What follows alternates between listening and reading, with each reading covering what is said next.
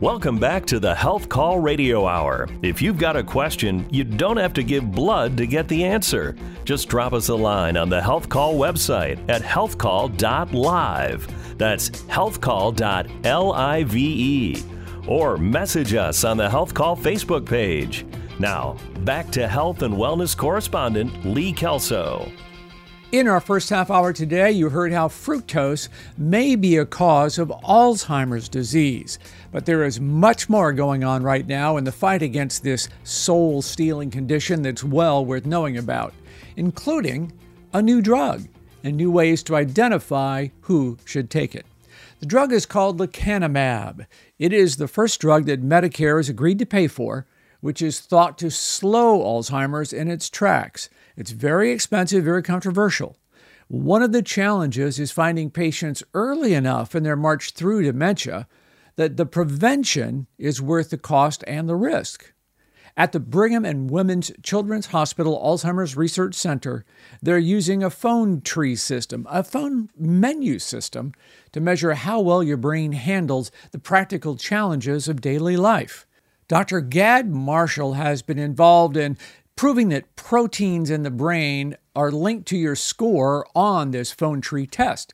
And then how that could lead to eventually an app that allows you to test for early signs of dementia.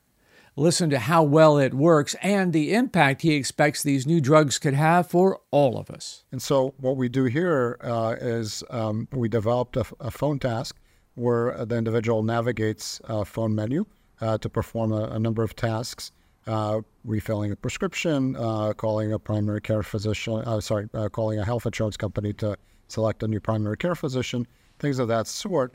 Uh, the scores that we get are more nuanced, um, and so we, we can detect very early changes uh, in daily functioning. That's that's the idea behind this assessment, and we've done several studies to validate it.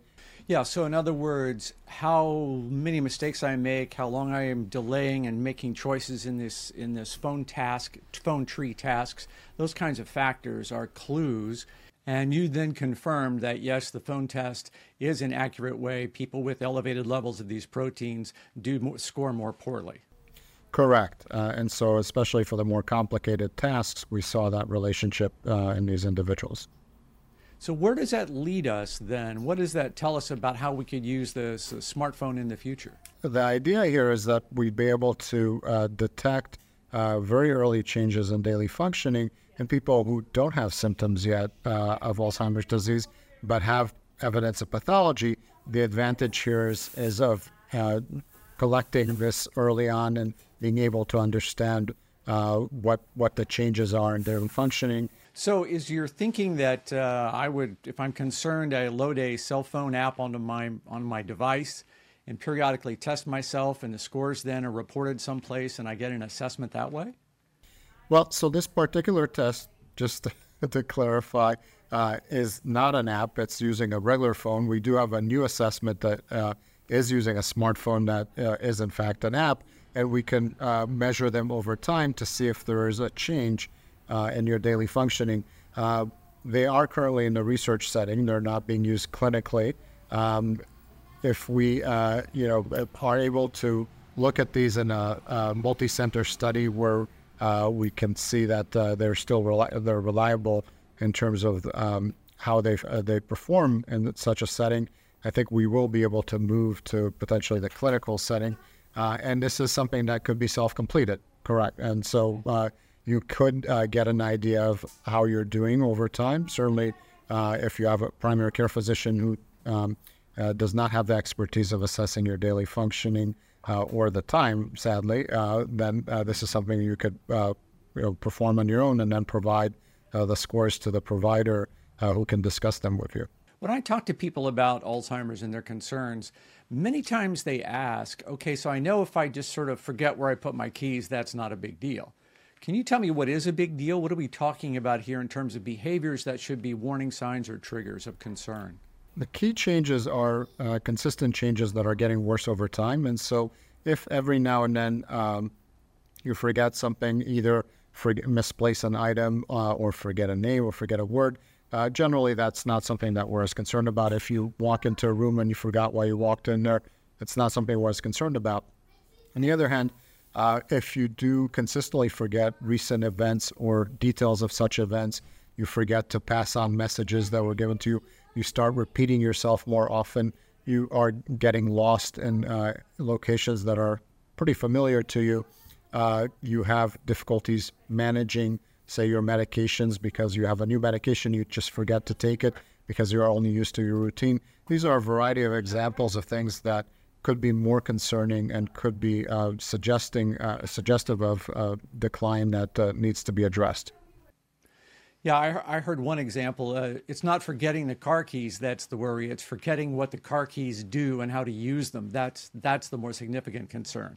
Yeah, certainly. I mean that that uh, level of procedural memory difficulty is right. certainly much more concerning if you have that difficulty. So now we're at the cusp of approval of a couple of new drugs that are designed to call my body's attention to these proteins in the brain. They're calling the immune system to come into the fight. And so, one of the big challenges with identifying people who are able to receive these medications is who is eligible. How are we going to determine that criteria?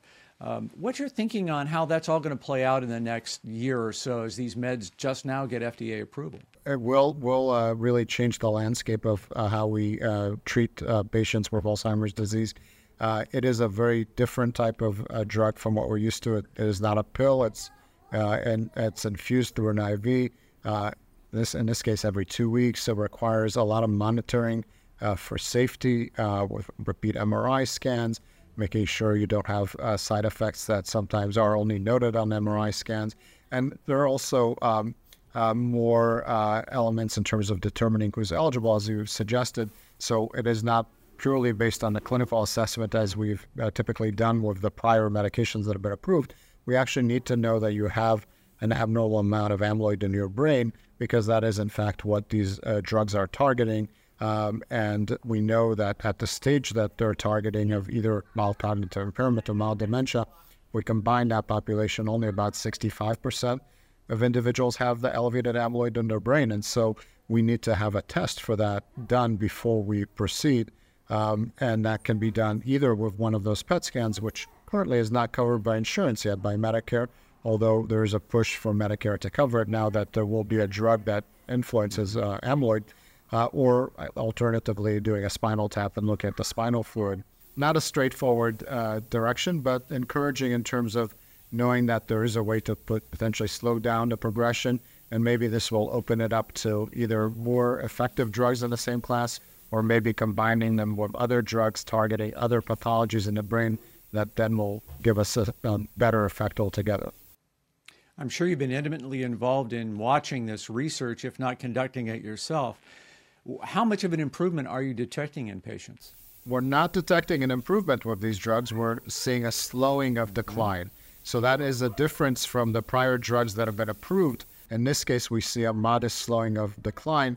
In particular, with lecanemab, we see across the different tests that were done about a 30% chance of, uh, uh sorry, about a 30% slowing of decline over time, over 18 months uh, was the duration of, of the trial.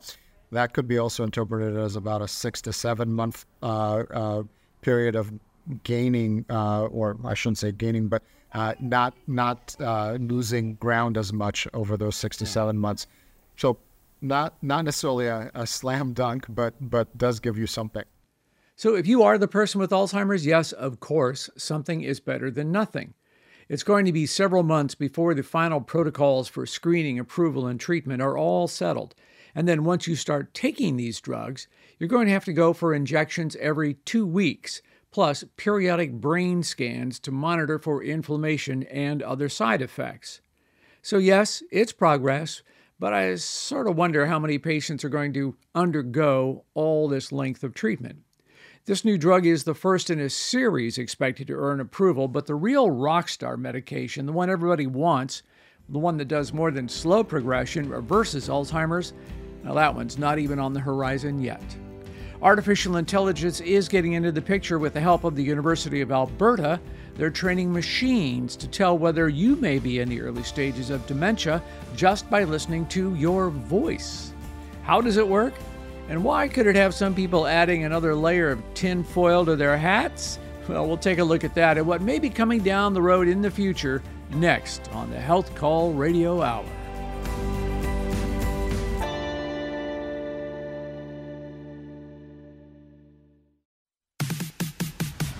This is the Health Call Radio Hour, where treatments are always free, the stethoscope is never cold, and you don't have to wear an exam gown. Now, back to health and wellness correspondent Lee Kelso. These are exciting days in the fight against Alzheimer's and dementia. Lots of people are working to fight it and even predict who is most at risk. There's a new study, for example, that shows if your cholesterol levels go up and down through large cycles in your lifetime, you are at increased risk. Another study shows chronically high blood pressure poses a risk. The FDA recently issued the first approvals for a new family of drugs that actually use your immune system to try and fight Alzheimer's. Now, they don't reverse dementia, so it's too late for those already struggling against this condition but they are the first medications clinically proven to slow it down, delaying progression and brain damage. The key is these drugs have to be taken just as soon as possible, as soon as there's any evidence of Alzheimer's. And that is the tricky part. It is devilishly hard to spot the earliest signs of Alzheimer's and get a firm diagnosis. Zehra Shaw at the University of Alberta as part of a team that trained artificial intelligence to listen to the voices of those known to have dementia and then learn how to spot symptoms by listening to the voices of others. It's cool technology, yes, but man, I see creepy consequences on the horizon. It's it's very interesting. Speech can be used uh, as uh, as kind of a window into the into the mind, so to speak. Uh, we were actually given a training set of uh, spontaneous speech of individuals both uh, that were diagnosed with dementia uh, as well as healthy controls.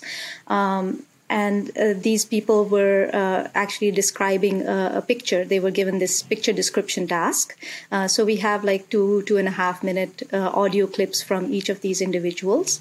Um, and we were also provided the labels uh, telling us which are dementia patients and which are healthy controls. Uh, so our, our hypothesis was that dementia patients would be, um, would, would show would demonstrate uh, longer pause uh, pause durations. Um, so sort of while they're while they're searching for the next word or how to carry that thought forward, they might stretch out those pauses a little bit. That's right. So their recall is is potentially not as uh, as uh, as developed as uh, healthy controls, and mm-hmm. so that's that would show up in the pause distributions of within these speed samples.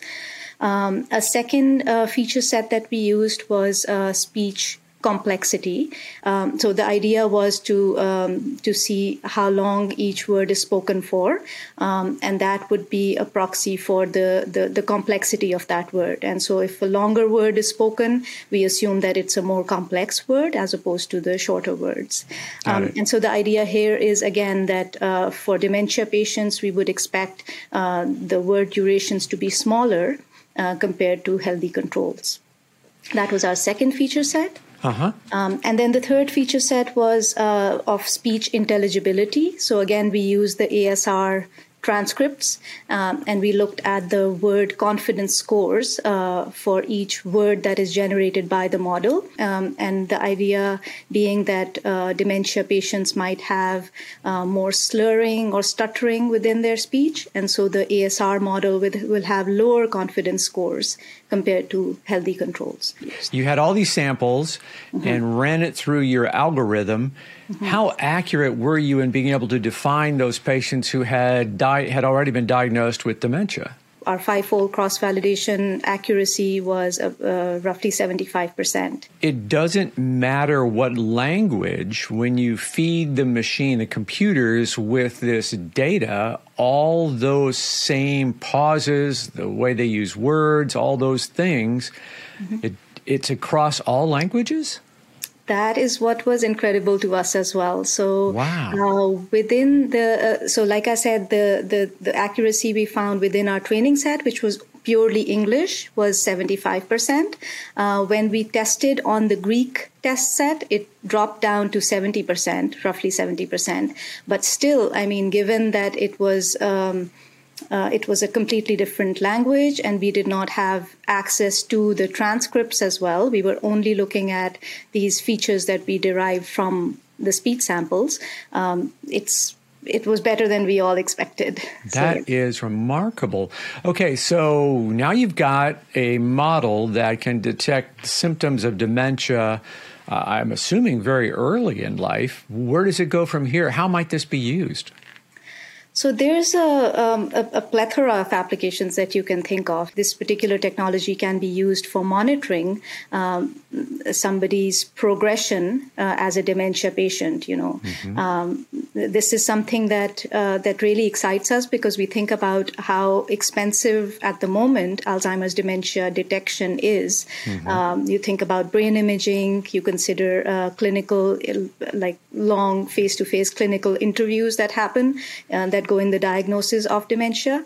Um, and thinking of dementia as a degenerative disease, you would expect uh, that there would be, you know, um, regular monitoring, and that would be useful in this particular scenario. Uh, we, we, think of this more as a supportive tool rather than as a standalone diagnostic tool.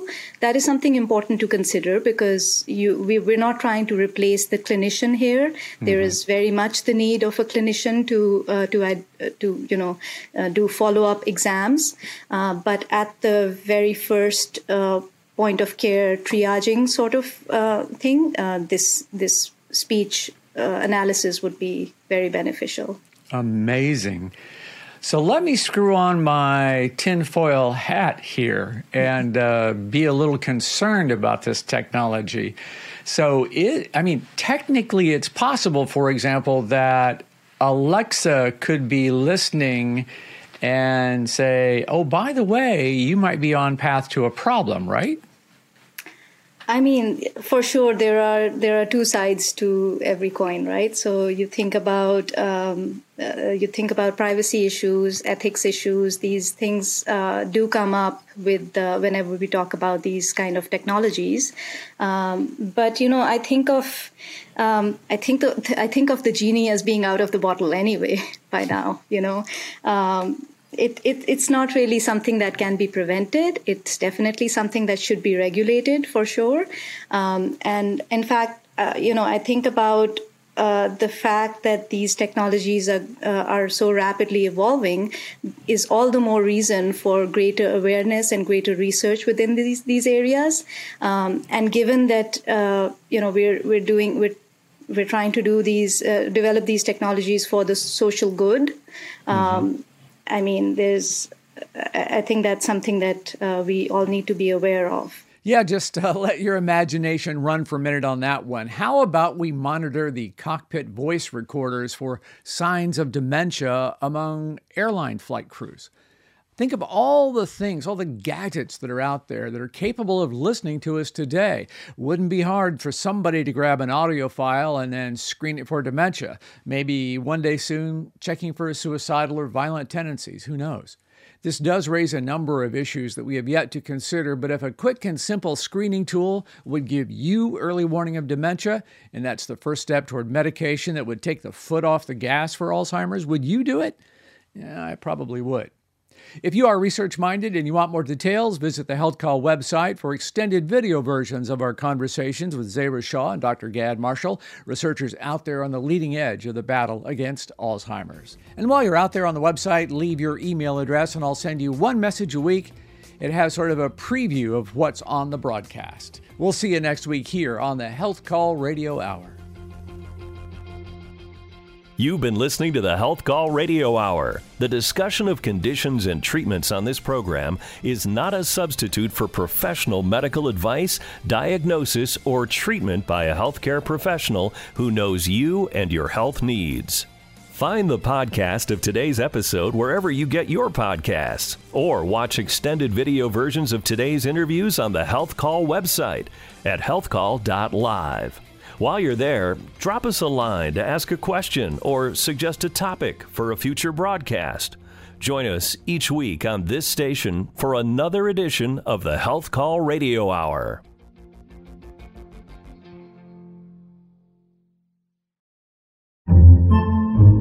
Podcasts by Federated Media.